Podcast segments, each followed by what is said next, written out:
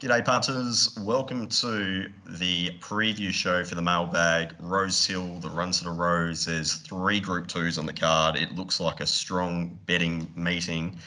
Mark Sheehan, we've got you in audio only this week, the voice of uh, Sydney Racing once more. Uh, just on first impression, how does the card look to your eye? Sorry, guys, I didn't have time to put my makeup on. Um, oh, well, look, I think a lot depends on how the track plays. We've uh, had a lot of drizzle in Sydney yesterday, so the track was downgraded to a slow six in the rails out six. So could possibly be an advantage to be up on the speed there. So I think a lot will depend on how the the day uh, the track plays early in the day. Mark Roden, you've just battled your way through Hawkesbury today. Um, your no, thoughts on? didn't bother. Did bother. Uh, your thoughts on the the Rosehill track coming up this Saturday? Yeah, um, I think they've been a bit lucky actually. The, uh, more rain um, was forecast for yesterday than actually fell, so um, they're probably in a better starting position um, this evening than they I anticipated. I had, I had a bit of a look at the last um, few six metre rails across a range of track positions, and the thing that sticks out to me is it won't be a swoopers track, whatever the track is. Um, uh, even if they're getting off the fence in the straight, fence and run will be good, and running line will be okay. Uh, I don't think you're going to be wanting wanting to be wider than that. Um, even at the 600, you know, like tracking into a three, four, five wide won't be an advantage from what I can see on these uh, on on the past history. Okay, beautiful. Uh, we are going to preview the quaddy legs, races six, seven, eight, and nine. We'll start with race six, the run to the Rose, over 1,200 metres. Uh, Mark Sheehan, I'll start with you. Farnan's coming off two trials. We've seen Rothfire trial, Old Kirk, and King's Legacy as well. Uh, to your eye, Farnan, if you were going to give it a grade A, B, C, or D for its two trials, what would you allocate that that runner? Oh, I'd definitely give it an A. Uh, you know, you're uh, you're looking at a golden slipper winner coming back, and they don't win very often. But um, this horse has stood up at both his trials. Uh, he's rolled along, and I think that bit of edge off the track will certainly be in his favour as well. I think that was the one thing coming back. You know, whether he was a horse who was going to adapt to dry tracks, but uh, he's going to get a bit of cut out of the track straight away. So I think that certainly is in his favour.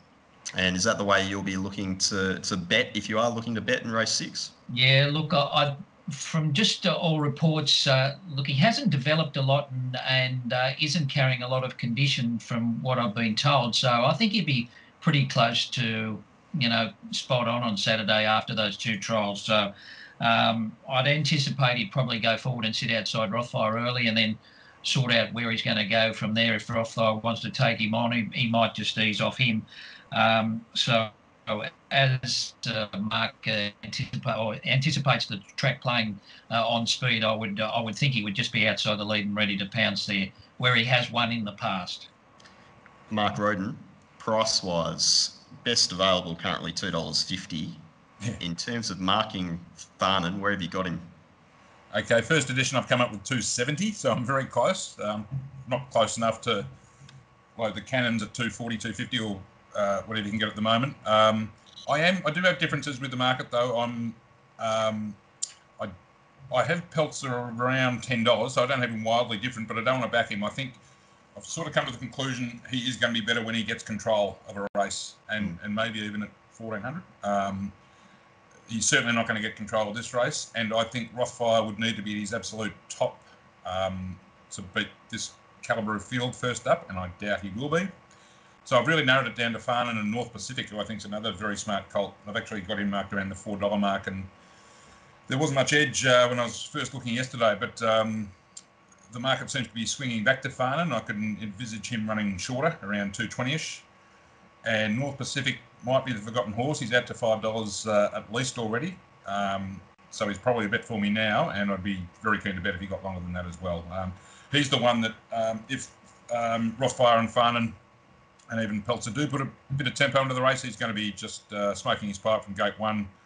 As I said, I think Fence and Run will be fine on Saturday. Um, he could be last look at them, and uh, yes, I, I, just think he's a smart colt regardless, and I think we're probably going to get a reasonable price about him. Okay, for what it's worth, I really like Fun, and I've got it marked to two nineteen to be exact. Um, Did I say it's at two twenty? Just I, I like to round round down if required. Uh, look, I, will be having a, a, decent wager. Um, both at 9 a.m. and then uh, when, once Rob Scurry gets a look at the horse and just putting some in-play lays in just in case uh, he does get nutted late. But I, I, think the horse has returned in super order. I was really taken with both of its trials, so can't wait to see how it uh, how he returns there on Saturday. We'll jump into race seven on the card, which is the Theo Marks Stakes over 1300. My speed map's going up, and then we'll do the synthetic hold as well, which is the best corporate price available at this stage. Uh, Mark Sheehan, I'll throw it to you as well, or to, to begin with race seven. Uh, quite a few horses trialling here. There's a couple of first starters in Australia as well. Uh, did you find any angle here in race seven? Um, just the trialers. Rainier had an easy trial, which he normally does. Crack on, crack on. I think would need the run. And Duke of Valentino wasn't knocked about, but I didn't really think he'd be a player here. Senior Fox has been back to the trials and trialled okay, and uh, Riodini didn't really grab me. I've got to say. So uh, no, not nothing much from the trials, in my opinion. Okay. Uh, this race, I thought Wild Planet would be hard to beat myself. Uh, he was luckless there first up when he didn't parade all that great. I can't see a lot of speed here, and I just think he'll lob into the the gun spot here. I think he should be in the first two or three and uh, ready to pounce, and I think it'll take a lot of improvement for that first up run, even though he, he didn't get much of a crack at them in the straight. The interesting part of this race will be um, if we see a change of tactics with Funstar and then all be forgiven for last start where it was just uh, necked out the back. So I think that will be the key to the day. Uh, Funstar, uh, if the change of tactics need to be ridden closer. Mark Roden, in your early map, where do you have Funstar? Uh, about midfield, I'm anticipating at least some intent because, as Mark uh, touched on just then, there was absolutely none first up. It did draw a bit wider, and it was 1200 first up, but um, yeah, just virtually took no part in the race there. From from the middle gate, extra 100 metres, um, not breakneck speed up front either. She shouldn't be really further back to midfield, I would think. Um, a few back markers in the race too. So, yeah, I, I think it sets up pretty well for her. Um, I've, you know, all her forms um, against fillies, pretty much. Um, she, even when she won the Phar Lap, that was a five horse field, and there are only two in the market now, both fillies. So, she still hasn't broken out of the age sex bracket yet. Um, so this is, in a sense, a step up for her. But look, if she's going to live up to what we thought she was as a three-year-old. I think she gets an opportunity to do it, and she's better than two to one. I'm, I'm going to take the risk. I've got to mark three ten. She's around that. If she shortens again before Saturday, I'll, I'd be happy to pass. But if you know around the 350, I'd be um, yeah getting into it. Yeah, I, have basically found Funstar from Wild Planet, and at this stage, I'll probably just be passing on the race unless I get a, a decent yard push for uh, the Theo Marks. We'll go to race eight, which is the Sheraco Stakes over 1200 fillies and mares. Um, look, it's a it's a pretty sizable field. There's a few emergencies in. The map's probably of most interest, and we'll point out when we're doing this. Adelong's still in the market, but from what I last saw, there wasn't a jockey nominated for that horse. So um, we're sort of just waiting to, to see what happens there. Mark Sheehan, I'll throw to you to start with. Do you have an opinion on race eight? Uh, yeah, well, Fasika and Hortbury on her are the ones that have trialled the best. Um, Fasika looks pretty well placed here. She's had three trials. Uh, Gytrash just uh, wore her down in uh, a trial two weeks ago, and then she's had a trial subsequently and, and went terrific. And Hortbury on her actually beat Fasika in one trial there, but Fasika was just uh, stayed in its lane out wide, and Hortbury on her got up on the rail, and the and the barriers are sort of reversed here on race day. So, but I think they both trial really well. Uh, Mizzy um, was some intent in her second trial. Uh, she did run second to Bivouac, but she did look to get a little bit tired to me, and I thought I have seen her trial a little bit better. Okay. Are you looking at betting at this early stage or waiting Look, for I think the, the secret will win, but uh, 260 is a little bit skinny for me. I'm hoping to get a little bit better, but I think she's been tuned up and ready to go. She should have won this race last year, and arguably she's going uh, better now. Or her form certainly improved uh, after that uh, run in the Sheraco. So uh, I see no reason why she can't win. Mark Roden, any angle for yourself at this early point? No, I um, pretty similar to Mark. I think um, Fasika's clearly on top. She really is thrown into this race with 55 um, and looks to get a nice run off the speed and trialling sensationally. Uh, just ticks all the boxes. But again, you know, you're going to have 16 runners in this, and do you want to take shorter than six to four or you know that kind of region? It's yeah, it, it's the market hasn't missed her. I, I can't get her that short, and I'm not desperate to bet against her. The only um, I know the comments about Mizzy as well because it's the one that probably on figures has, you know, the capability of testing Fasika, but she's had a very long break over 300 days. If Mark thinks, well, she's going to be in need of the run, I suppose we confirm that up with uh, Rob's views from the mounting out on Saturday. Um, she may be uh, in need of this run and, and might be no hope of winning. And uh, yeah, Hawkbury on her was the other one. Uh, 14, I, I, presume they just have to go forward and um, stick her right in the race. If she gets across with uh, a minimum of fuss, she, she can at least run well. But um, just looking through my prices, there's there's nothing beyond the, uh, the two or three they've got at the head of the market that I'd be interested in even specking. I, I really think they've sorted this out pretty well. Yeah, I, I tend to agree. I very interested to see what they what the market does in general with Hawkbury on her. I wouldn't be surprised if it drifted out a little bit more just with the wide gate. And yeah. if that's the case, I'd be happy to just have a throw at the stumps. Really, I, I thought the first up form from that horse last prep was pretty strong, and, and two trials were really good. So just one of those might might get uh, a slightly better price as a result of the barrier. But uh, it's a I guess a nice addition, and uh, the mounting yard will certainly give a fair bit of weight to that. We'll preview the last race, race nine, which is a benchmark 78 over 1500 metres. Mark Roden, I'll start with you here because uh, you did find on Tont first up. Are you going to stick with that horse second up? I've, I've actually got him third. Um, I've, I've, got three main chances, and they're King's Air. Oh, well, you see, King's Air is the emergency and, and favourite, or equal favourite. So it all, the, assuming he gets a run, I've got King's Air, Paper Warrior, and on Tont the three. Uh, betting wise, there's not a lot of edge for me. Uh, Paper Warrior may be the closest to an over at this point. Um, yeah, on Tont was quite good first up, you know, sitting three wide an unsuitable trip. Uh, I just wonder whether he's what because both he and Discharge surely do the best work from in front. So what the two stablemates are going to do there, I don't know. Um, if he got softened up by a stablemate or had to take, I, I, don't know if taking a trail and trying to out sprint him over 1500 would be his go either.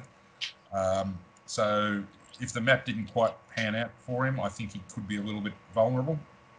Um, King's Air beat nothing last start, but is certainly the horse in the race with upside. The horse with that and that kind of SP profile, the market's not really going to miss. I think they've assessed him pretty right. Paper Warrior came through that bloody awful race, really, that Academy won a couple of weeks back. But uh, he was a luckless runner.